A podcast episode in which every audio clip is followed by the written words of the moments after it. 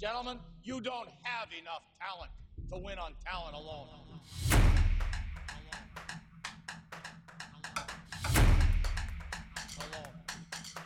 Hello and welcome to the Talent Alone Podcast, the podcast brought to you by The Wheel, this week featuring a wheel. I am your host, as always, Adam Hess of TalentAlone.com, and with me is my co-host and uh, co-contributor, and I almost said coconut again, which I pulled out last week. So we'll just go with co-host and co-contributor, your professional titles. Mike Regan. Mike, how you doing today? Fantastic. Well, anyways, this is a sports podcast, not a BoJack Horseman podcast, and I'm going to leave that in even if I cut that segment out. So, Mike, uh, got a few things to talk about here. It is 11 a.m. Central Time, Sunday, August 6th. Sunday, August 6th. And uh, Erik Karlsson just got traded to the Pittsburgh Penguins. Three team Yeah. trade involving the Canadiens, the Penguins, and obviously the Sharks of San Jose. Uh, the uh, Penguins received Rem Pitlick, Dillon Hamaliuk, San Jose's third round pick, and Erik Karlsson, obviously. Uh, San Jose got Pittsburgh's 2024 first round pick, top 10 protected, Mikael Granlund, Mike Hoffman, and Jan Rutta. And the Canadiens get Pittsburgh's 2025 second round pick, Jeff Petry, Casey DeSmith, and Nathan Legare. Mike, instant reactions. Who won this trade? Assuming that there's no protections, or not, sorry, not protections, no retention, because it doesn't. We don't know that yet.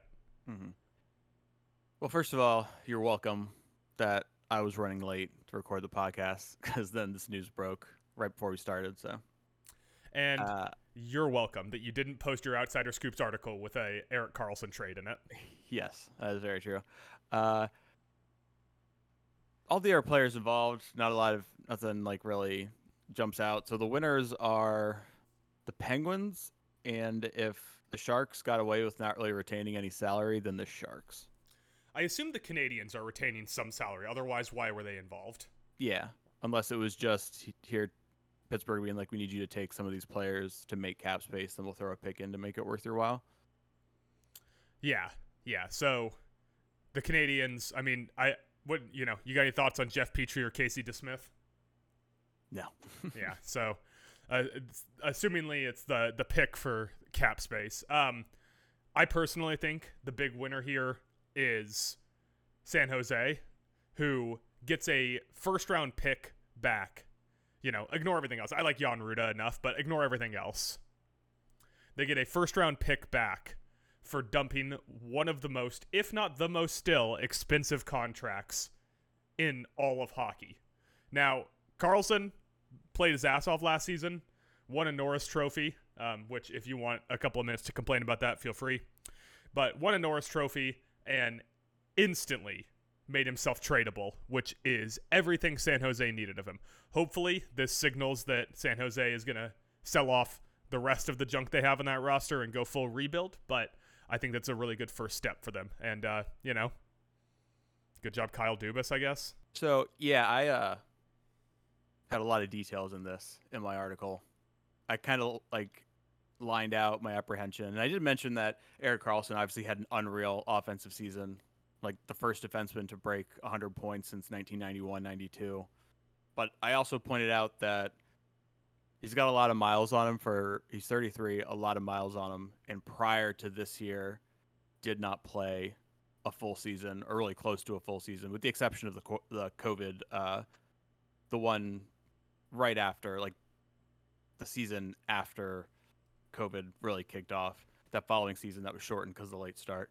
Um, so I think there is some questions that he could not do this again. Um, I, I don't think he's expected to do it again. You don't think he's going to score 100 points Yeah, for that's the a lot. second time since, what was it, like the 80s? 91, 92, yeah. There you go. Yeah, I think it's a little lofty to expect that, but we could see his play decline, but you can't blame Pittsburgh for taking the swing and grabbing him. And, you know, I feel like I just don't think that with the rest of the roster that they're really a cup contender like they've talked themselves into being. But we'll we'll see how it works out. Couldn't have put it better myself. And since I like talking and you have all the analysis on this, what do you say we move on to the next topic, which is hopefully something that I can do more talking on? Wow, really uh, selfish and self-centered of you, but sure. Well, I got unfortunate news for me. The next topic is NCAA conferences. That's right. Let me go top off my coffee and we'll talk about the Pac 12, I guess. Actually, you Yeah, know what? the- Fuck that. We're only talking Mountain West. There was a rumor that the Pac-12 was going to merge with the Mountain West in 2024, which they probably have to figure something out because they're basically a dead conference with only four teams left come 2024. Cal, Oregon State, Stanford, and Washington State. So yeah, the obviously the big news that was dropped a couple. What'd I miss? Nothing. I was just getting ready to go into a little more of the details. The big news that dropped a couple days ago were was Arizona, Arizona State, Colorado, Oregon, UCLA, USC, Utah, and Washington are all leaving in 2024 to join the Big Ten. Well, I think No some, of, longer. some of them aren't joining the Big Ten, right? They're joining two different conferences? Or are they all going to the Big Ten? Da, da, da, da, da. Oh, it's Big Ten, and then Arizona, Arizona State, Colorado, and Utah are going to the Big 12. That's correct. Yeah, Sorry. That's what I thought. Um, Um, okay, so can I read you some odds here, real quick? Yeah. So here are the odds to win the Pac 12 championship game this year USC plus 200, Oregon plus 320, Washington plus 340, Utah plus 550, UCLA plus 1,000, Oregon State plus 1,200. So the top performing team this year, or the the project, top projected team this year, that will be in the conference next year is Oregon State at plus twelve hundred. go Beavers. That cannot possibly be their mascot. Yeah. They're the Beavs. You never been to Oregon? There's beavers everywhere. So much beeve. I don't think I've ever been. I don't think I've ever been west of Illinois. What's further west? South southeast Texas or Chicago? Southeast Texas, I think. Okay, then I've never been further west than southeast Texas. Yeah. The part that I find funny about this is the Big 12 constantly like picking up scraps to keep it together. Cuz after Texas and Texas uh and Oklahoma. Oklahoma, bas- basically like the two most recognizable Big 12 programs announced last year that they were going to the SEC in 2024. Uh they res- Big 12 responded by saying, "Hey, well, we're getting BYU, Cincinnati, Houston, and UCF come 2024." So UCF, the thing. people's champion. Right. And then in 2024, they got like the leftovers of the Pac 12 that didn't want to hang around in Arizona, Arizona State, um, Colorado, and Utah. So they're like kit bashing together this this conference to keep it alive. But hey, at least it's going to stay alive, and they have a good TV deal with the, um, I believe it's uh, Fox that plays a lot of Big 12 games, and Before you move on, can I ask two follow up questions to your little little mini rant there? Mhm. First off, great word with kit bashing. Where do you know that from? video games. Okay, because kit bashing is a it's a production design term, Mhm. so good term. Um, second, I don't. Well, I guess this is less of a question, more of a statement that maybe you can clarify.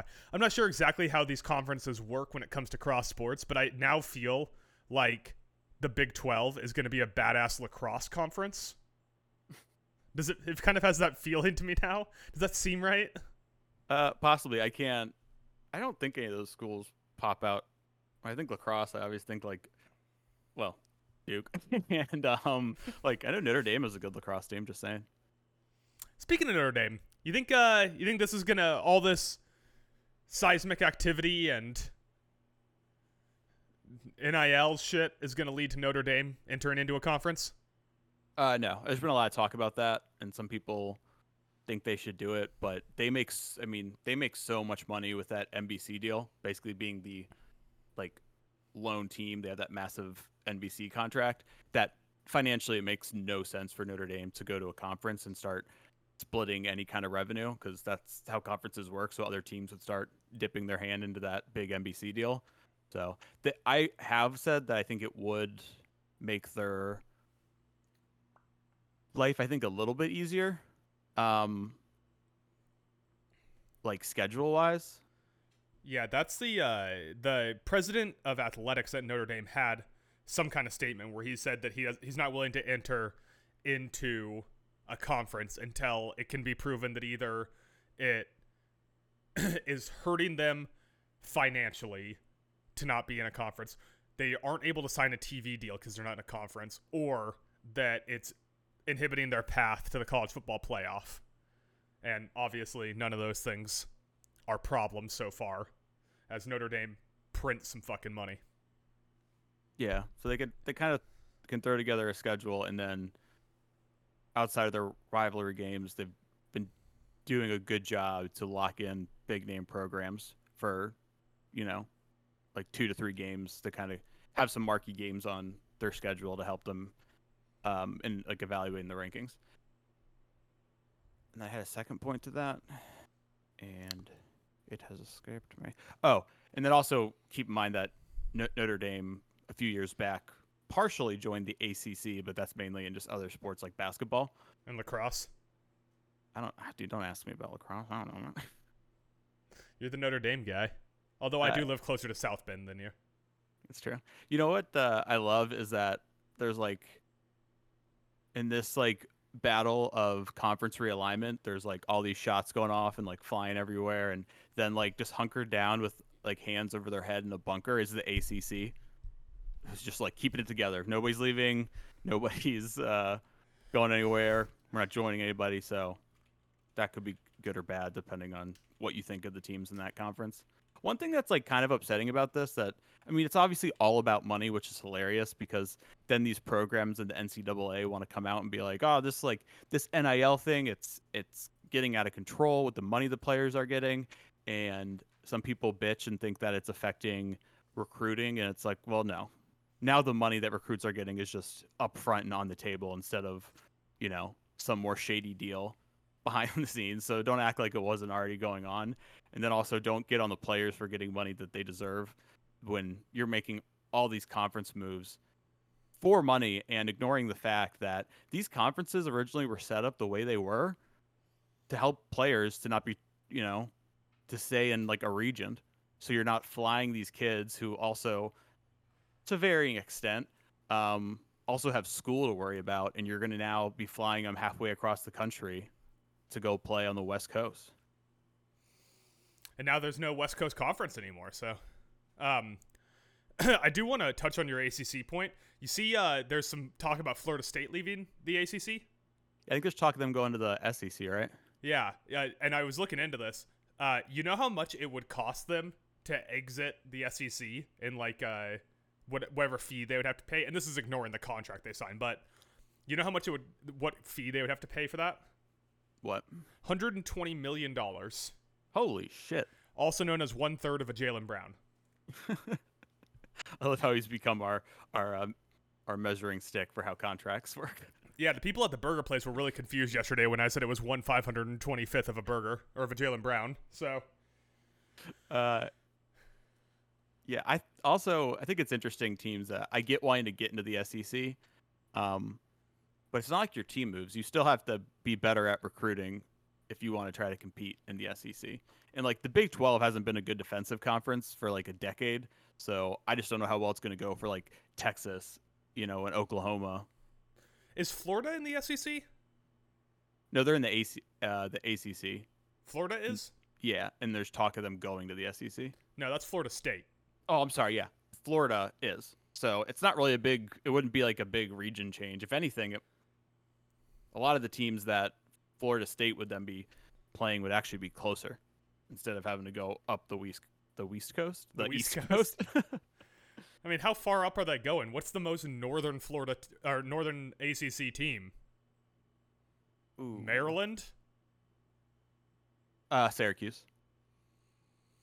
Syracuse. Yeah. Oh, I just pulled it up. Boston College. Oh yeah, but yeah. So Boston. Okay, uh, yeah, BC. fair enough. Fair enough. Mhm.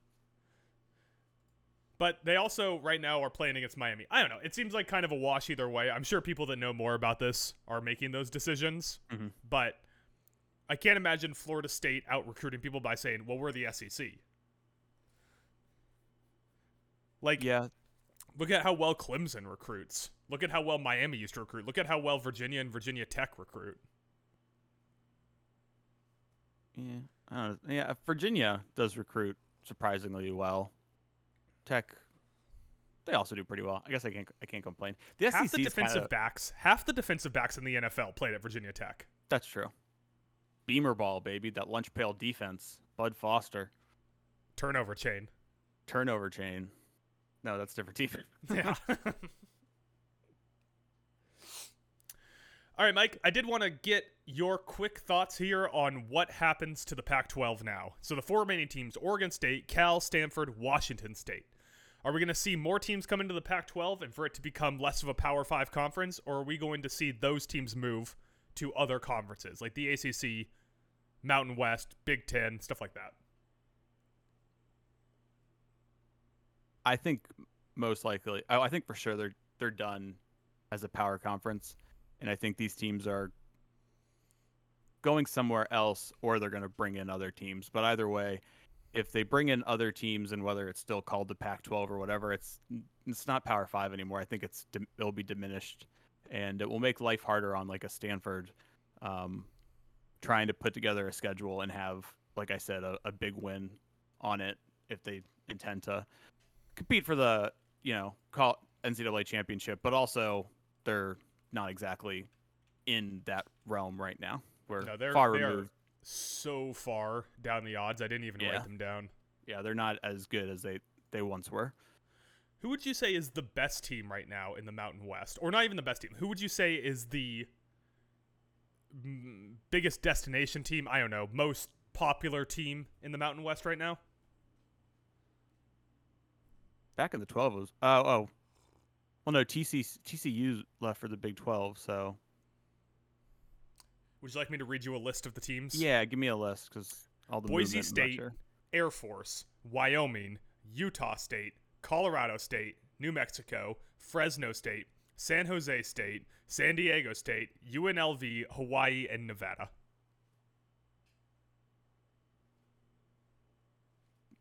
Boise. I don't know. That's not a good list of teams. But that's that's kind of my point, right? If you're Stanford, you instantly become the premier destination in the Mountain West. yeah, I mean, you can say the same thing about like Cal, right? Probably not Washington State or Oregon State, but yeah, like Cal or Stanford, if they go to the Mountain West, instantly is the most popular team there.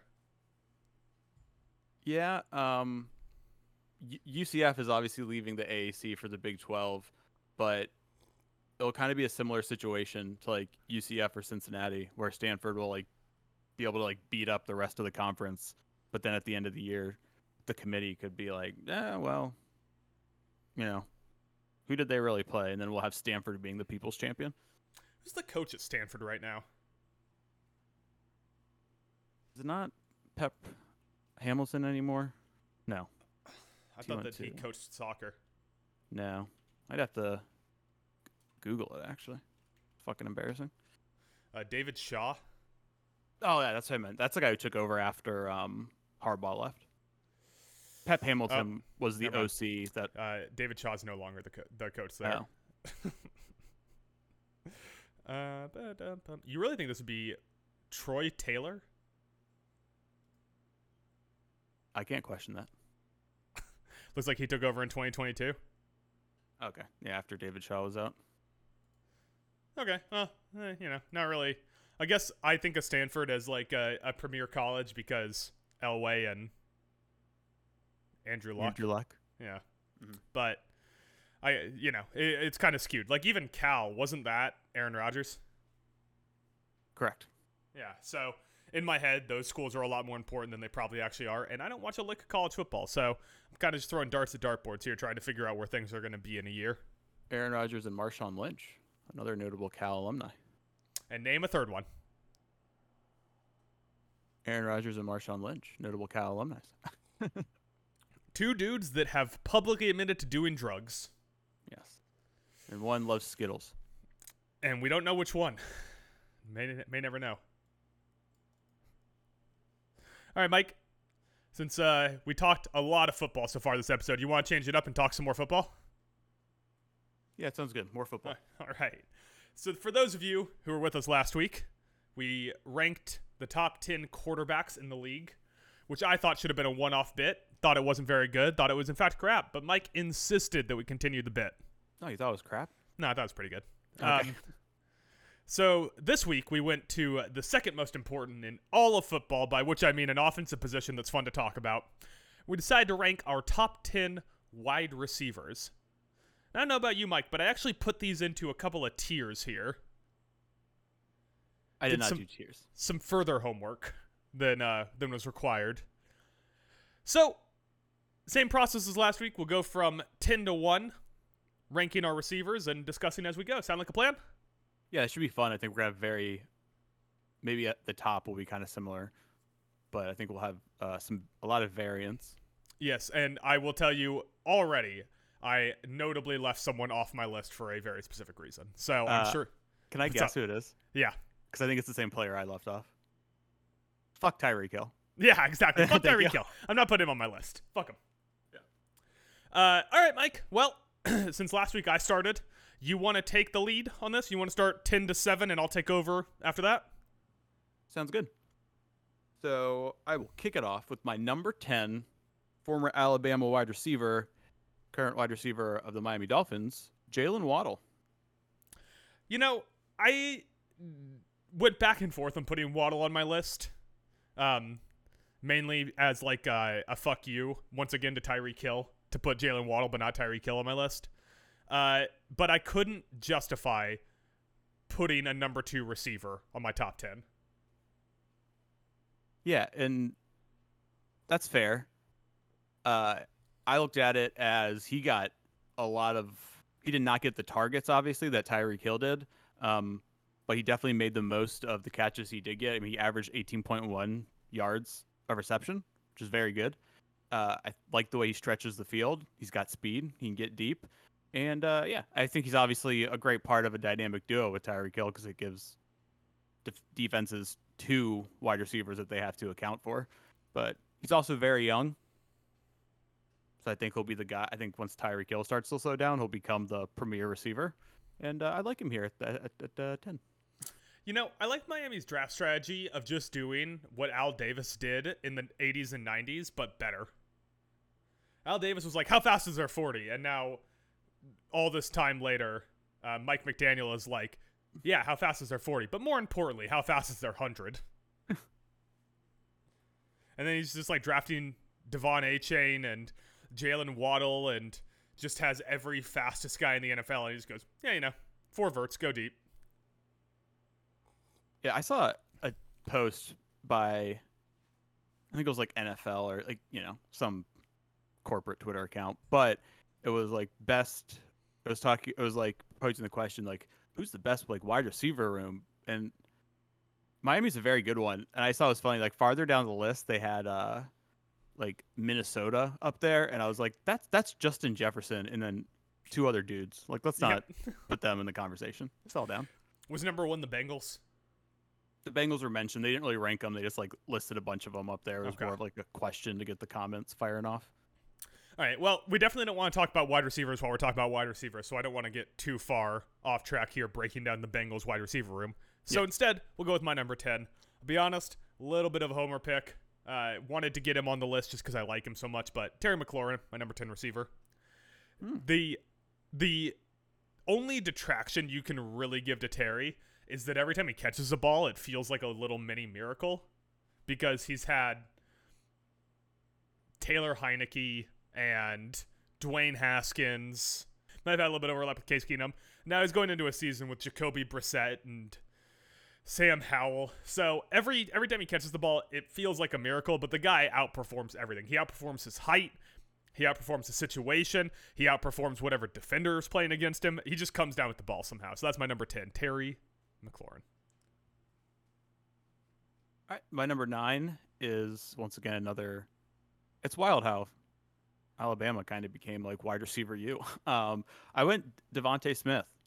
I think he was Two Had a- number two receivers to start the list. Yeah, and uh, I think he was a big part of AJ Brown having a career best season. Um, once again, kind of like a Tyreek Hill and Jalen Waddle situation with the way DeVonta Smith can stretch the field. He's a little undersized, but Like skinny. yeah. And he, uh, but obviously he makes up for that with the speed and be able to get separation. Um, I'll just And I- always remember in the divisional round, or maybe it was the conference championship, when he had that catch that he knew he dropped and was immediately like telling everyone like, "Let's go hike it now. Let's go hike it now." And they all ran to the line and snapped it. And by Mhm. the time they went back to look at it at replay, it was like so obvious that it wasn't a catch, but he knew immediately and got everyone in position to snap the ball. yeah. All right, my number nine. Uh, did not feel great about this one. If you had asked me before doing this list without looking at any names, if this guy was a top 10 receiver, I would have said no. But after having gone through everything, it's a little hard to deny. Um, the bottom of this list can be a little weird, but my number nine is CeeDee Lamb. I always feel like we're a year away from CeeDee Lamb making his like breakout. Like it doesn't feel like it's happened yet. And he's had he's had like pretty good seasons. And so it, maybe it's a, a little, you know, off to to say that he hasn't broken out yet. He's had 2000 yard seasons. But it always feels like we're a year away from the CeeDee Lamb breakout.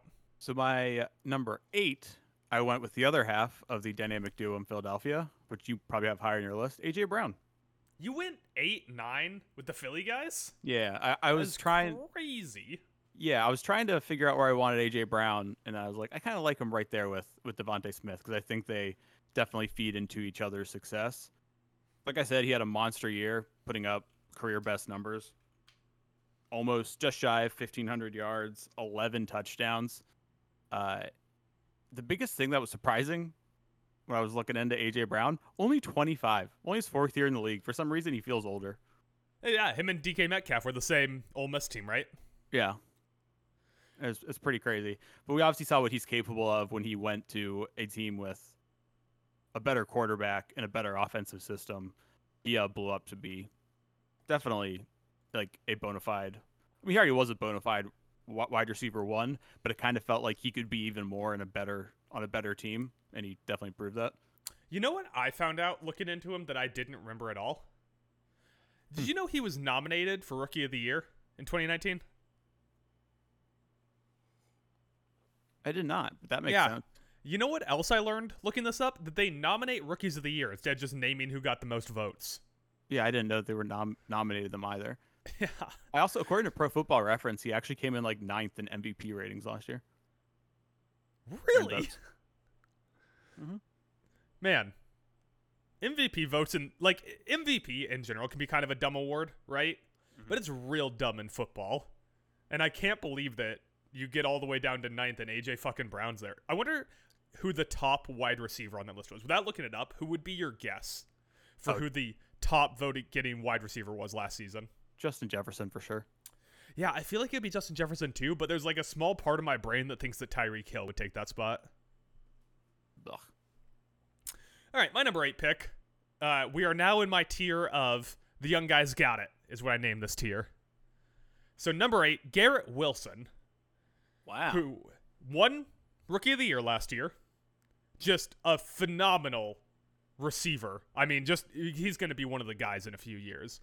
But the important thing that made me bump up this list is that he won Rookie of the Year and looked great with a combination of some of the worst quarterbacks in the league throwing passes to him, with Zach Wilson and Mike White throwing passes to him.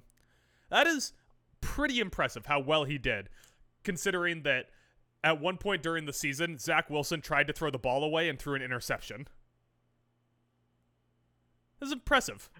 That's very impressive. I can't fault you for having Garrett Wilson on your list. I I didn't have any rookies on mine.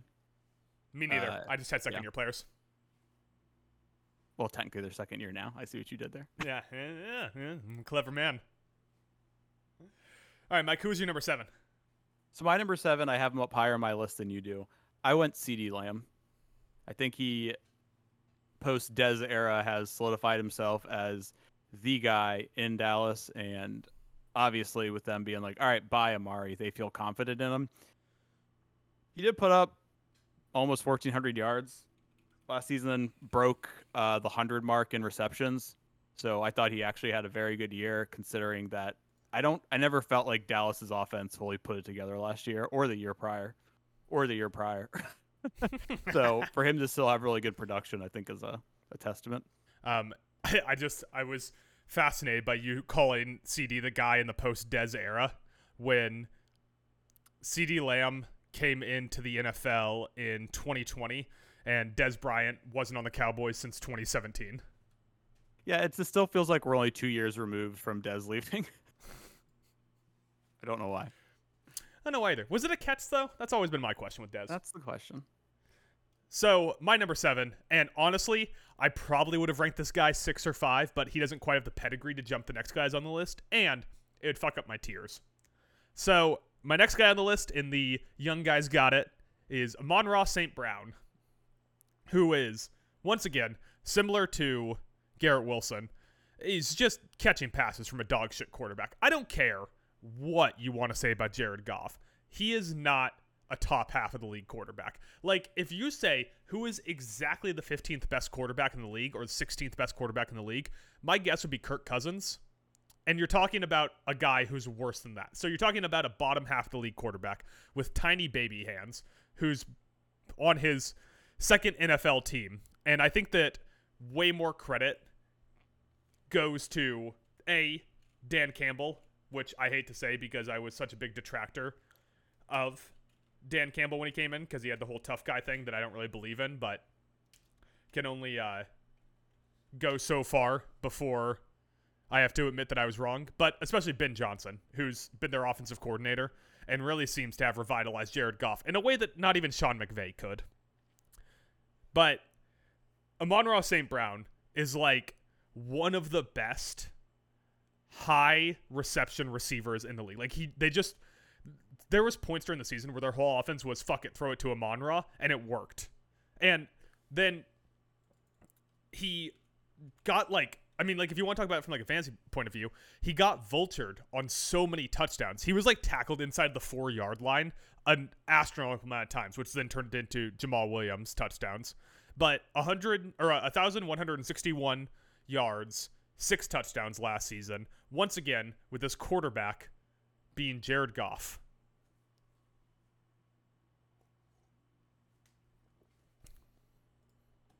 Any thoughts Yeah, I- Mike? Are you ready to move on? No, I have, I have, uh, sorry, I have, I have no argument um, with Amr. I think he's definitely in, in the top ten. I'll have more to say on him in just a moment. But All now right. we we flip the field, and you go first. All right, as it is halftime, although we'll probably flip the field one more time, so think of it more like hockey. Period number two, we are into my second tier, which is the eh, over 30, we'll see, tier. Number six, Davante Adams, just turned 30, or maybe he's just about to turn 31. I can't remember which one of these guys just turned 30. But officially in the wide receiver hitting a cliff age range, as ne- no one above him on this list is going to be Jerry Rice, so you have to assume that he's hitting that cliff soon. Being quarterbacked by Jimmy Garoppolo with Josh McDaniel as his coach, not a great outlook for Davante Adams, but the the numbers are undeniable for Davante. Um, I mean, you can go back to his days with Aaron Rodgers, but if you want to talk specifically with the Raiders, he had 100 receptions last season, which is astronomical considering how often did you ever mention Davante Adams' name last season? Uh, 1,500 yards, 14 touchdowns, and negative one rushing yards. So, Davante, number six on my list, starting to get up there in age. So my number six, I can kind of break this down to tiers. Now I look at my list again. My ten through eight were kind of my dudes who were in a wide receiver pair that was very dominant, and then my next three are kind of the um, it's all going to have to be me people. CeeDee Lamb, depending on what you think of Michael Gallup and company. Uh, but my number six is Amon-Ra St. Brown. Hey. uh, as like I agree, he was the total Lions passing offense last year. 146 receptions. So obviously you knew where they were going. And a very good, almost 73% catch percentage, which I thought was very impressive considering his amount of uh, uh, targets. Only six touchdowns last year, which I thought was a little weird, but that, you know, can go into once you s- again, like you said, the Jared Goff part of the situation. And I think Well, it is telling. Also, he uh he led I believe he led the NFL or at least he led wide receivers in being tackled inside of the 5-yard line. Oh yeah, that that definitely tracks then. And uh, for some reason, I have to go back and look at the numbers more. But for some reason, I I definitely see Dan Campbell as a smash it into the goal or into the into the goal, uh, smash it across the goal line kind of guy. Uh, when you get that close. And I think it is telling, like you mentioned, neither of us had Jared Goff in our top ten quarterback rankings last week, which I think fits. I because of the numbers for a second I was like, eh, can I stick him in at 10? But then I was like, yeah, there's no way I can I can justify that. Yeah, that's that's one of those gut check things where you, before you even look at the numbers, if someone walks up to you and goes, "Is Jared Goff a top 10 quarterback?" you just go, "Ew, no." Yeah, What are you not. talking about? All right, Mike, my number five here. Uh, once again, didn't feel great about putting this guy on my list, which is insane, and I probably even put him too low. But he's just like, he's in that over thirty age range, and I was never all that in on him, even though he won the triple crown as a wide receiver a couple seasons ago. Cooper of Cup a at bitch. number Oh, five. okay. Who do you Sorry, think I was gonna say? I thought you were about to say I thought you to like cut you off. I thought you were gonna say Stefon Diggs. Stefon Diggs didn't win the triple crown. Oh, he got yards and receptions Yeah, the one season in Buffalo, not touchdowns. I apologize. yeah. So Cooper Kupp, who is by all accounts just you know one of the best receivers in the league, but there is some disconnect there where I just don't like him as a receiver. I don't know what it is. It's probably some personal thing. If I went to therapy, I'd have to bring it up with my therapist. But just there's something that he doesn't do for me. Yeah, I uh, surprisingly kind of glanced over him because the Rams were just a fucking shit show this year. Um, so he Last fell year? off. Sorry, you know what I meant this past season. So he kind of fell off, but I do remember. I will never forget his like the year they won the Super Bowl. I think it was the second round game where they were. Oh yeah, it was. They were like down to uh, Tom Brady and the Tampa Bay Bucks, and then they took like the Bucks took the lead late, and it was like ah, Tom Brady done it again, pulled one off, and then Stafford came out and just like hit Cooper Kupp on two big passes, and Cooper Yeah. Kupp just won them won them that game. He just took Was- over. I think it might have been three in a row, right? Because they just came out and were like, throw it to Kupp, throw it to. Oh Yeah. no, you, you know what it was? It was in the Super Bowl after Odell went down with an injury, Mhm. and then the second half they just went, all right, just throw it to Cooper Kupp over and over. It was like, I they did a similar thing with Travis Kelce um, last year in the Super Bowl, but it was just, it was like four or five targets in a row to Cooper Kupp in the second half of the Super Bowl. Yeah, and especially before Odell joined the team, and even when he did in the regular season, he didn't really. His value definitely kind of showed off in the postseason more, and like what halfway through that Super Bowl. But prior to that, it was really like a Antonio Brown, Pittsburgh Steelers level of just feed Kupp the ball. All right, Mike, you're number five. Oh, that's right. We're flipping the field once again. So my final player in my, you know, it's just these guys tier. I just want to point out we're not flipping the field. I just named my number five, and now it's your turn to is name your number five. is that is correct. I have him uh, surprisingly higher on my list because I'm just a fan of his so much. Scary Terry. I'm saying he's the fifth best wide receiver in the league. That's uh, crazy high. I love it, but it's crazy high. Yeah, I'm I'm got a little more of a hot take on him. Uh, he may not be like by himself anymore if Jahan Dotson pairs out. I am a fan of Jahan Dotson, but Terry reminds me of Stefon Diggs in that he can do it all. I think he you know he can go deep, has good speed. I think he's a great route runner, and like you said, his production, despite the you know crazy, unfortunate myriad of I was trying to think of how many words I could put prior to saying uh, of quarterbacks in Washington. He has been like the lone bright spot. Um, you know, with no no uh, offense to I'm trying to think of like the weirdest possible wide receiver that he's had. Help me out. Um, uh, Sims. Sims, okay, yeah, that's a good one, yeah. So he hasn't had a lot of help for a few years. Hopefully Dotson pans out now. Yeah, uh, Terry is definitely the most popular wide receiver in Washington since Santana Moss. Oh, I love Santana Moss. All right, Mike, I'm going to take number four, and then we'll flip back starting with three. So uh, consider this the snake round. My number four, way higher on the list than you have him, is A.J. Brown. Just phenomenal receiver under Tannehill. Even bigger breakout year with Jalen Hurts and the Eagles. Uh, kind of a diva a couple times, but just a big body dude who can go fast and run routes. Love me some A.J. Brown. He, he he's got to be one of my maybe top three favorite receivers in the league, which hurts all the more when Washington plays against him twice a year and he toasts us. Uh, uh, Same thing, yes, same thing with Jalen. Love me some Jalen, and Uh, it no. hurts yeah. uh, when he kicks my team's ass. All right, Mike, who's your uh, number four? So real quick, I think for some reason I still have bias against AJ Brown because he played for the Titans and I hate the Titans.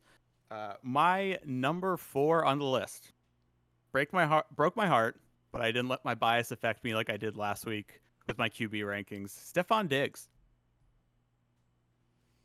Wow, I for can't my believe- money. I can't believe I'm higher on Stefon Diggs than you are. Yeah, that's that's is surprising. Prior to, or pardon me, uh, for my money, him and probably since they're forever, forever, forever be linked because of the trade. Him and Justin Jefferson, I think, might be the best two route runners in the league. Nah, fuck that. Stefon Diggs is the best route runner in the league. he is lethal. He is quick to get separation, especially you know those little like up and in or little up come back for like the little you know little curl routes. And last season, the Bills' offense really slowed down as the year went on. Diggs still had 108 receptions for 1,429 yards and 11 touchdowns. Still had a monster season, and is one of those people where when our the Bills' offense is struggling, it becomes fuck it, just throw it to Diggs. Like there's so many games where our offense is struggling, and then they'll come out and just throw like three like in a row, like three eight yard passes to Diggs just to get some completions and and get this offensive ro- offense rolling. So if anybody who wants, also he got unfairly labeled as like a diva coming out of Minnesota, um, and he's been such a team player in Buffalo, and even with like some of the overblown and fake drama that has gone on with him. I think it's just him being super competitive, which I also love, and just wanting to win. And he's the kind of guy who he gets really competitive and he wants to win. And he's like, "Give me the ball, and I'll get it done." Yeah, uh, I'll have a couple things on Diggs here in a couple minutes, so uh, feel free to take your number three receiver. Okay, my number three kind of had a down year last year, but he only played in 12 games. Ja'Marr Chase. I am so confused by your top four. Oh, really? Yeah. Okay. Uh, yeah, Ja'Marr Chase, like I said, he only played 12 games last season because of injuries and still put up over a thousand yards, nine touchdowns, 87 receptions. I think he is just a monster. I think some of the other wide receivers in Cincinnati get a lot. I want to say a lot more credit. I think their value is maybe higher than what you'd expect, like a Tee Higgins, etc.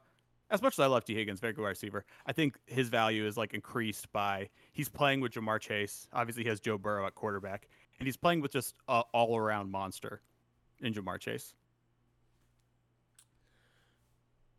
Yeah, couldn't agree more. Um, I uh, I kind of think of Ja'Marr Chase as a souped-up AJ Brown, where they're just big fucking body dudes who can fly down the field when need be. It, it's like they're both DK Metcalf with more refinement. But like Ja'Marr Chase, I mean, you, I I don't remember if it was his rookie season or last season, but when he would take those like five yard slants just all the way down the field, like he had a couple like three touchdowns, two hundred yard games. I mean, he's just when he gets in the mode, or if you don't have a secondary big enough to tackle him, there's no one in the league who's going to put up bigger numbers than him. He's such a cheat code. Yeah, he's really one of those receivers that you could say that about a lot of the top receivers on this list, but he's one of those guys where a defensive game plan could be like, all right, we're not going to stop him. So, like, our best plan is to just mob the shit out of him and hope they go somewhere else with the ball. It's like, if we're going to get beat, we'll let Tee Higgins beat us, but we got to try to find a way to not get embarrassed by Ja'Marr Chase. Yeah, it, he's one of those guys that at the start of the game, the defensive coordinator, defensive backs coach says like, commit pass interference and see if they're going to throw the flag. If they don't throw the flag, do Mhm. it every play. So my number three is Stefon Diggs. Uh, previously discussed him, so don't want to go too in depth. I will say, I think one of Diggs' superpowers is just the mind meld he gets with his quarterbacks. I mean, it's even to the next level with Josh Allen, where they seem like real good buddies. But he had a mind meld with Case Keenum, where Case fucking Keenum would throw him like would throw him a ball and he would get his head around just in time for the ball to get to him. He had a mind meld with Kirk Cousins, and now he has the just incredible mind meld with Josh Allen. So there is something to be said about Stefon Diggs being a good teammate because his quarterbacks always really vibe with him. Yeah, when you think of like Brady and his receivers, especially in New England, it felt like Brady was like the dad, and his receivers were all his little shit kids. Um, and then with Allen and Diggs, it's just you know, they're fucking they're brothers. It's the greatest bromance in the league. It's the Adam Cole and MJF of the NFL. Mm-hmm. All right, Mike, you want to give me your number two receiver? So I have him way higher on my list than you do. Um, maybe it's because I do have an affinity for receivers that are just an entire team, but I love me some Davante Adams. Yeah, that's that's the appropriate one to have up there. I was trying to guess who your receiver in the top three that I didn't have was, and it just seemed to me like Davante Adams had to be the pick. 100 receptions, 1,500 yards, a monster 14 touchdowns with Derek Carr, who's I slot him in as like the like NFL quarterback average, like right in the middle, and then you're either better or worse than Derek Carr. Yeah, he's um, when you roll when you play like my player mode in Madden and start as a quarterback, they have the same attributes as Derek Carr. Yeah, I think the biggest downfall at the end of this Rodgers Packers era was he wanted the bag, they gave him the bag, and they were like, "Well, shit, now we got to move Davante." And I was very critical of that fact at the time because I thought it just proved that Rodgers can be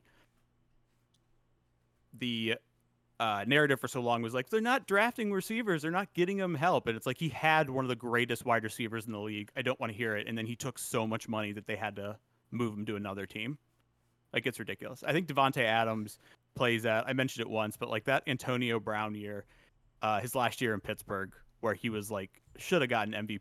Like I was championing him to get MVP because he was just so dominant, and I put Davante Adams in a similar category there. Couldn't agree more. Uh, probably, probably the best feet in the league, best route runner in the league. I mean, he's at least in the conversation. Just great receiver. Didn't have a great start to his career, but sustained success for a long time with so far two different quarterbacks. My number two, uh, Ja'Marr Chase. So I believe one spot higher than you had him. Uh, obviously, you just bu- basically bumped my two and three down and replaced it with Davante. Um, just big body, fast as all hell, great prospect. Weird preseason, his rookie year, but everything outside of that, he's just been phenomenal. I know he can disappear for stretches of the game, but you can't blame that on him. That's game plan. That's Joe Burrow. When the guy gets the ball, he's incredibly effective. Mike, you want to give me your number one receiver? I'm on the edge of my seat, except yes. You know, standing desk. So I think we are in alignment on this one. Wait, let's say it at the same time. Ready? Mm-hmm. Three, two, one. Deebo Julian Samuel. Edelman. Oh. I can't believe I didn't have Deebo. I love. He's one of my favorite non-Bills in the league, but he just didn't have the year he had prior. Um, yeah, Justin Jefferson. You can't argue with it. Uh, a monster 128 catches, 1800 yards, another receiver who I mean, depending on what you think, same thing with his supporting cast. He's just he makes them look better cuz they can get so open. Um, he's one of those players who when the Bills ever play the Vikings, I'm terrified of. Like I just when the ball goes near him, kind of the same thing with Ja'Marr Chase. I'm like like smack him with your arm. We'll see if they like they call the flag. Like I don't care, but don't let him get catches and get rolling because he can take over a game, and he will forever linked be linked, as I mentioned, with Stefon Diggs because uh, of that trade. And you think because of that, I'd be very like anti Jefferson. Like I'd, I'd look for any reason to be biased and, and slant him. But in a weird way, I have like respect for him. You know, like I love when Diggs and him play each other. I, I like that narrative and watching to see who's going to have the bigger game. Um, yeah, I just don't think you can argue that he's the greatest greatest wide receiver in the league right now. Couldn't agree more.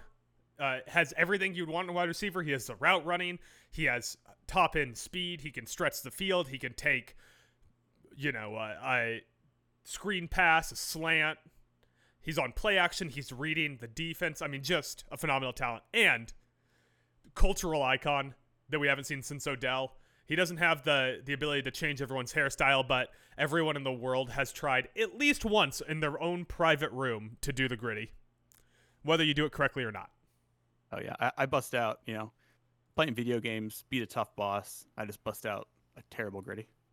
I don't know if you could have said a less cool sentence than that, but congratulations on on your re- other- renewed virginity. My other uh, go-to celebration after a big video game moment is that LeBron thing where he like tapped his chest and then did the push-up motion. Oh was so yeah. yeah, I love that. Uh, yeah, and I think another thing to Jefferson's credit is, I think like what would you say? Like probably like a year in to Kirk Cousins' fully guaranteed contract, we were kind of like, oof, this isn't going to age well. or at And then Jeff- Yeah, and then Jefferson, you know, came along and he was like, just get on my back. I'm about to carry you. 24 years old, so we can expect to have another six, seven years of Jefferson as the best wide receiver in the league, and if we're lucky, another 10 years of it. Yeah, you hope you don't see an Odell situation with him because there was a time where we thought Odell was gonna dominate the league, and then after he won, after his like big rookie season, and then unfortunately, all fell apart. But two great LSU products. Oh no, Ja'Marr Chase and uh, Odell was. Is Jefferson? Yeah, Yeah, Jefferson, uh, Jefferson Ja'Marr, yeah. and, and Joe Burrow were all on that LSU team. Yeah, and yeah, it's kind of crazy the wide receivers coming out of the SEC for a conference that some people just immediately go, "Oh, great defense." And the quarterbacks. I mean, Yeah. we've had a few number one quarterbacks taken out of the SEC in recent memory. Mhm. All right, Mike. Any any final wide receiver thoughts before we move on to the wheel? Uh, no, I just like that wide receiver was a little more interesting. Our choices. It's interesting the wide receivers um, the wide Compared- interesting. The wide receivers. compared to uh, quarterback, where I felt like a lot of our picks last week. I was like, "Yep, we're on the same wavelength." Uh, that one was a lot of fun. Tight ends next week or running backs? Definitely not tight ends. Right. tight ends is a terrible conversation. It's Travis Kelce, and then who cares? Um, T.J. Hockenson. yeah, Dallas Goedert. Um, yeah, we can do running backs. We can flip to the other side of the ball if you want. Maybe talk some uh, nose tackles. Mm. No, we're not doing nose tackles. We can do pass rushers or like cornerbacks, but not Remember doing. Marcell Dareus? I remember Marcell Dareus played for the Bills that year. We led the team in sacks and missed the playoffs, which is why, to this day, as much fun as sacks are, I think it is an overrated statistic. When people are like, "Most sacks in the league." They are. All right, Mike. Uh, we're gonna hit the wheel segment, but first, a bathroom break. And our sponsor, Athletic Greens and BlueChew. Mix them together, you'll be healthy and horny. You guys can't tell because obviously we're gonna edit, but he's been in the bathroom for like 35 minutes. Might have to go check, make sure he didn't have an Elvis. Are you talking? Yeah. All right, Mike. Let's uh, spin the wheel here. It's And time. While that spin spins, uh, you got any any final thoughts on uh, the end of the Women's World Cup Dream Team? Yeah, big uh, letdown. They're like there are you know the women. I love them. They're well, I mean, don't ask me to name a lot of them, but I'll just be like Megan Rapinoe, and then I'll move on. Uh, Rapinoe's no, retiring. Ertz is retiring. uh, not. I don't mean that in disrespectful. I'm just not a big soccer guy, but I know that's obviously like a what's the I'm looking for? Disappointment. Like they didn't live up to what we were hoping because literally when it comes to U.S. soccer, they are our our pride and joy. Couldn't agree more. Uh, enjoyed this era. Hope that we get another run of women's soccer being as dominant as it was, and you know, just mostly fuck Sweden. You know. Sweden, all you goddamn uh, scars guards think you're better than me. I don't even know if they're Swedish. Eh, sounds Swedish. They have like the weird like dots above some of their letters in their last name. The umlauts. All right, Mike. So our wheel topic is a hot seat draft. Ooh. Concept is simple. We are going to take NFL coaches for the upcoming season. Boy, this is getting turned into a football heavy podcast. We're going to take NFL coaches for the upcoming season, and we are going to go back and forth and draft them. We're each going to get three coaches, and the winner is whoever picks the coach that gets fired first. So we profit when other people's worst day of their entire life happens. Sound like a plan to you, Mike? Very, it's a very good uh, metaphor for I feel like social media today. We all get to make jokes and All right, maybe don't read too much into it. We're just picking coaches who aren't going to be playing or coaching I'm the NFL sorry, in a. I'm such a philosophizer. You can cut all that. Let's go. Cut all of what? The whole podcast. I ruined it. All right, Mike, I'm going to flip a coin. You call it in the air for heads or tails. Tails never fails. Heads. Fuckers lied to me. All right, Mike. So I get the first pick here. And maybe not everyone's number one overall pick on the board. But taking a little bit of a swerve here, the first coach I believe will get fired. I have Robert Saleh. He is surprisingly going into his third year here.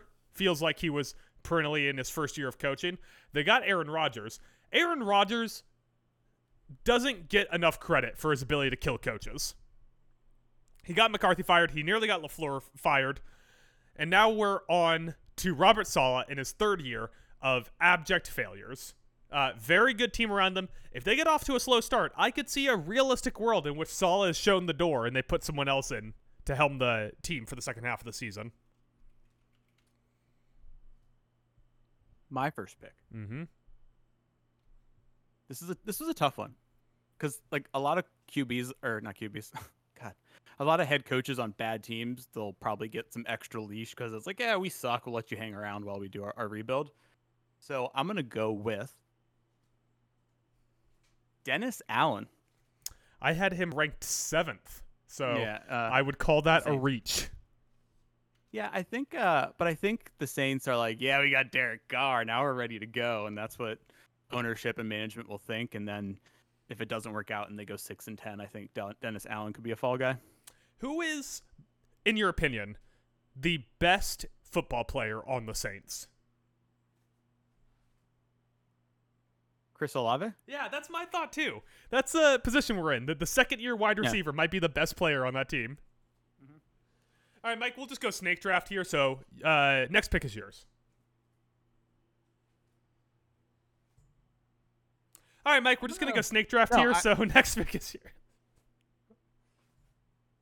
Sorry, I had one and then I, I lost it. Give me one sec. Okay, my next one, and I would never wish ill on anybody and ask them to lose their job, but I'm surprised he still has one. Brandon Staley of the Los Angeles Chargers. Not even on my list. Really, I think, I think the the the cows are coming home to roost. The cows uh, are for Brandon roost. Staley. yeah. Um, I think he's been made a lot of questionable decisions. He came out of the gate and was like, "Yeah, we're gonna we're gonna go for it in these situations," but then he started to self scout himself and overthink it. In the situations where the numbers were like, "Don't go, don't go," he didn't. In the situations where the numbers were like, "Yep, go for it," or sorry, I had that backwards. The situations where the numbers were like, "Don't go for it," he would he went, and then the times where everybody thought this is where you go for it on fourth or go for two, he would for some reason not. There's just been a lot of questionable moments in his Chargers career, and when you have Justin freaking Herbert, who has looks like a franchise quarterback, you do not get a lot of chances uh, to where you can come up short in expectations on the year. Yeah, and Staley's another one of those guys that got the Sean McVay rub.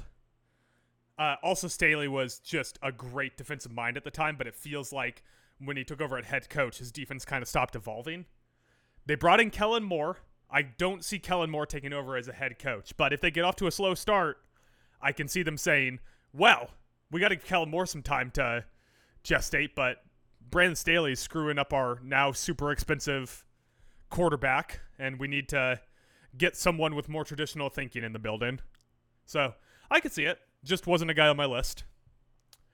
Uh, my second round pick here, and seeing as how we're flying through this, we might go a full five. But my second pick here, Kevin Stefanski. Now, Stefanski got a lot of shine for bringing the most out of Baker Mayfield, but that was a short lived pop. Basically, one really good season of Baker Mayfield, and they were just ripping off the Sean McVay offense. It was a lot of running outside duo with Nick Chubb as possibly the best running back in the league. Spoiler alerts for a future rankings segment. It was play action, it was duo and good defense, and they won a playoff game in there, so good on them. But now they have an incredibly expensive and poorly performing quarterback in the building. And if that team doesn't start to turn around early, I can see how ownership would get upset and be ready to throw someone out of the building. And uh, by the way, Kevin Stefanski, I'm still waiting for you to return that Coach of the Year trophy to Sean McDermott, who rightfully won it that year. Have you ever looked at the history of Coach of the Year? It's probably kind of like a is it like a Madden cover situation, you know, like the season after they win Coach of the Year, they just kind of shit the bed. Let me uh let me read you some of the previous coaches of the year. So Brian Daboll last year, too early to say. Uh, 2021, Mike Vrabel. Walls. Yeah, your your distance may vary there, but okay, sure. Uh, 2020, Kevin Stefanski. Rough. 2019, John Harbaugh. Solid, you know. That was Lamar's MVP year. That's fine. 2018, Matt Nagy. Oof. Oof. 2017, Sean McVay. Once again, you know, can't can't fault that one too much. Sean McVay, revolutionary. 2016, Jason Garrett. It's about 50 50. It's also just as bad in the NBA. How, like, uh, here, let me pull up the NBA list here. Because the NBA one, it's it's real short sighted sometimes. Uh, like this year, Mike Brown, who has won it previously, but still, that's the guy that got fired before they started winning rings in uh, Golden State. 2021 2022, Monty Williams no longer has a job. 2020 2021, Tom Thibodeau, probably on the hot seat. 2019 2020, Nick Nurse, no longer with that team. 2018 2019, Mike Budenholzer, no longer with that team. 2017 2018, Dwane Casey, no longer with that team. 2016 2017, Mike D'Antoni, not a head coach right now. And 2015 2016, Steve Kerr. I want to point out also, Mike Budenholzer has won this award twice for two different teams, neither of which he coaches for anymore. So, coach of the year, not a great barometer for where team success is going to be. Yeah. What are we doing? What's your? Uh, is it my pick? Yeah, snaking. Snaking. Uh, number three pick. Close to home. Uh, I gotta tell you, one of the first major bets I won, maybe even prior to nationwide legalized gambling or legalized gambling in the state we lived in, but I made a bet on Bovada.lv for Jay Gruden to be the first coach fired. He was like sixth or seventh in the odds, and I won a bundle of money on that that I was never able to get because they only pay out in like monopoly money prior to legalized gambling in Virginia. Yeah. Uh, so I'm, I'm going back to the well on this. My number three pick, Ronald Rivera. New ownership in the building. Team success has been low. Rivera should have already been on the hot seat. Probably already would have been out the door if it wasn't for all the shit that the owner was dealing with at the time. On top of which, bad quarterback can extend your tenure a little bit. But I'm guessing Rivera's time is coming to a close if they can't start winning games. Yeah, I like that pick because Rivera is obviously a lot of head coaching experience, um, and I think he's a very respected coach around the league. So I think that bought him extra time. But with the new owner coming in after the season, he could be looking to change direction. All right, Mike, your third pick. My third pick, and this may I, I wonder where you might have him. Todd Bowles of the Tampa Bay Buccaneers. Had him on my list. because I think they are in this weird transition year where it's like, okay, Brady's out. The rebuild hasn't really fully started yet. It's like this weird transition year, and then next year is when they really, really break everything down and start to build it back up. And so I think Bowles could, you know, man the helm for one more season. Keep in mind, not to throw shade, he is 34 and 50 is his career record.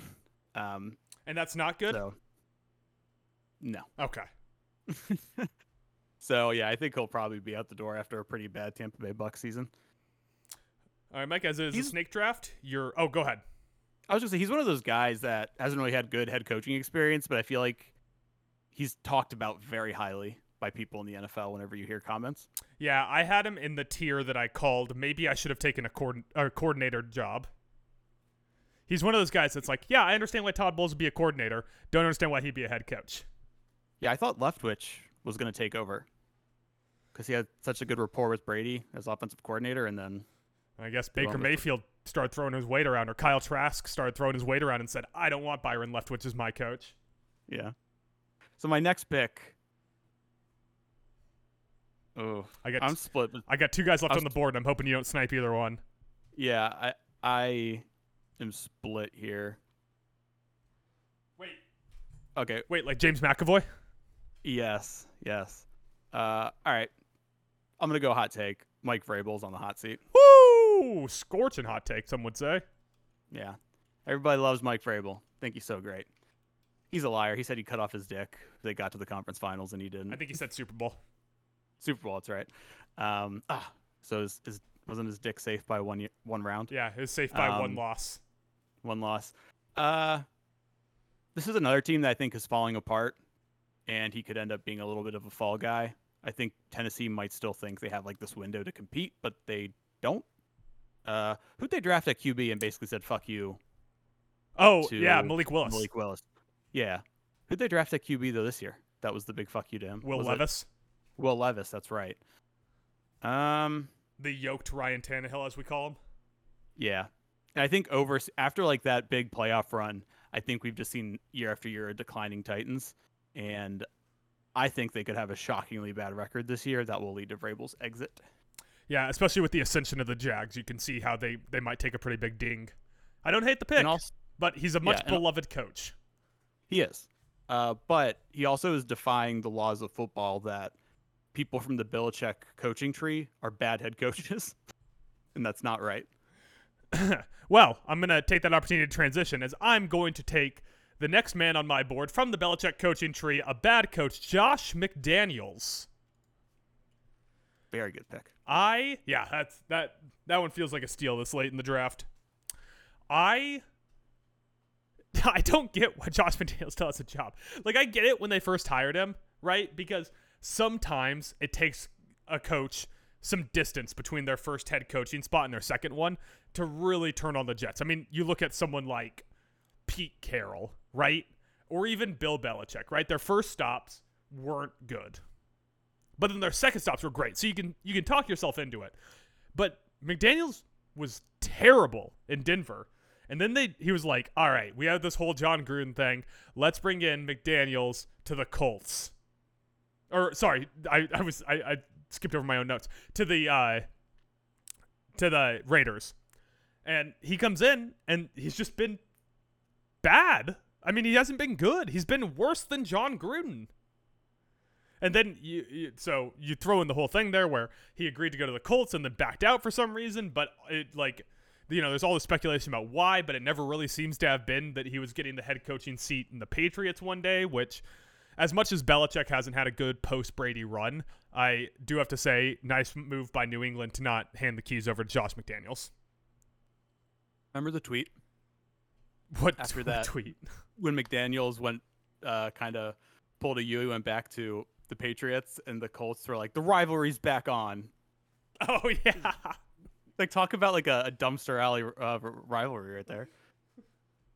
It's the Jon Hamm on the elevator thing where he's like, I don't Mhm. even know who you are. and Mike, my final pick in the draft, ended up getting all of my top five coaches. Can you believe it? Again, Mike McCarthy, the man who did not pay enough attention in coaching class. Remember his whole campaign when he wanted to get a coaching job again after getting canned from Green Bay? When he was like, actually, I went to the PFF offices and I love analytics now. And he gets the job in Dallas and he goes, you know what I think we should do is just hand the ball off to Ezekiel Elliott on every first down. This man now calling plays for the team, Kellen Moore, widely regarded as a young, up and coming offensive mind, out. Dak Prescott has not been the same guy since his knee and ankle injuries. Not looking too good for the Mike McCarthy era in Dallas. So two quick points. One, with you saying Kellen Moore, we now have some made somehow made two Boise State references today, and I strongly considered McCarthy throughout this this draft, but the biggest detraction or thing stopping me was that Jerry Jones hung on to Jason Garrett about what three seasons too long. Yeah, if So- if you're a guy that's going to let Jerry Jones play with the roster, he'll let you coach that team for as long as physically possible. Yeah, he's kind of looking for betas to just not get in his way. Not like us. Um, That's why he wouldn't want us to coach Mike, because we're big dogs. males. We're alpha dogs. We're man. Um. All right, settle down, Arsenio. Uh, so my final pick. This is a tough one, but I think you've said that every pick Matt, I know Matt Eberflus. already. Yeah. So here's here's my thinking. People want Justin Fields to break out, and especially that franchise, obviously. And if he doesn't, once again, some of that could fall on on Eberflus. And also, you know what bad teams do a lot, like poorly run teams, which the Bears have kind of been up and down. Uh, they change coaches a lot. You know, like I remember the Bills during that drought; it was like a new coach every two years, and I could see this being another situation of them cutting bait on a guy real quick. I just keep saying bring back Ditka. That's what they need. Yeah, it's like how you saved wrestling with Kane and Pyro. Need to bring back Ditka. That's like what a super old YouTube comment that we always I don't even think it was YouTube. I think it was like Cage Match or something. Yeah. It was something. It was like in the same thread where someone said that it was disrespectful to kick out of a frog splash. hmm Did you uh? Did you write these names down? Yeah, Okay, cool. yeah, I got all of them. I got literally my top five in, in order. I had Saleh, Stefanski, Rivera, McCarthy, McDaniels as my top five, and then I had Todd Bowles, Dennis Allen, and didn't have Staley, Vrabel, or Eberflus ranked. I uh, this is one of those things where before we started recording, to give you a peek behind the curtain, I said that I don't do a lot of research for the wheel topics because I like sometimes to go into them blind, real surprise. What are we going to talk about? And you said that's going to bite you in the ass sometimes, and this is one of those situations. yeah. All right, Mike. I guess that's uh, that's all we really have time for this week. Uh, I have some other wheel topics that I'm looking forward to getting back to, hopefully before too soon. In fact, uh, if we don't have too much on the show next week, I might just turn one or two of them into a topic. So we'll see. double wheel? We could do a double wheel. We Could do a double wheel. do a straight motorcycle. Yes, I guess that is the only thing I can think of with two wheels. So. It's a motorcycle. All right. Well, anyways, uh, be sure to keep an eye out for our training camp MVP rankings. Those will be coming at you on a Wednesday. Uh, we will have the outsider scoops coming up early next week for the NHL once Mike repairs it since it's now in shambles. Fucking Karlsson. Fucking Karlsson. Fucking Kyle Dubas. Uh, anything else we wanna we wanna write for next week, Mike? Anything that we haven't even talked about that you want to throw out here? Um, no, if I continue to get look in more into the college football situation and get fired up, which the NCAA has a really easy uh, ability to do to me because I think they're one of like the most corrupt groups in the world and pieces of poo. Um, maybe I'll get fired up and write an article about that. Wait, I am working wait, on. Wait, am, wait. NIL nil. Is that anything? Like, are you making a some kind of pun? Yeah. or- That's most of the, most of the articles we do for the website. I start with the title and then figure out the rest. So is that anything? Yeah. Not sure, but I do have another article in the works. I haven't pitched it to you yet, and I'm not going to. I'm gonna try to get that written up real soon and send it to you to get your your feelings on it. Oh, that's great. What I really love is when you don't tell me things that you want to do. Wild card, bitches. All right. Well, check us out on TalentAlone.com. We are also on our individual Twitter and Threads pages since Mike has escaped Threads jail.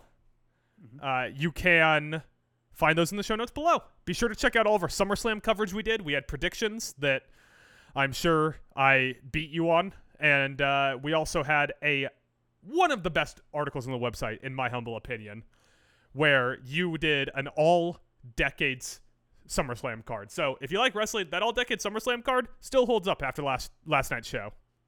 Oh, thank you. And dream over.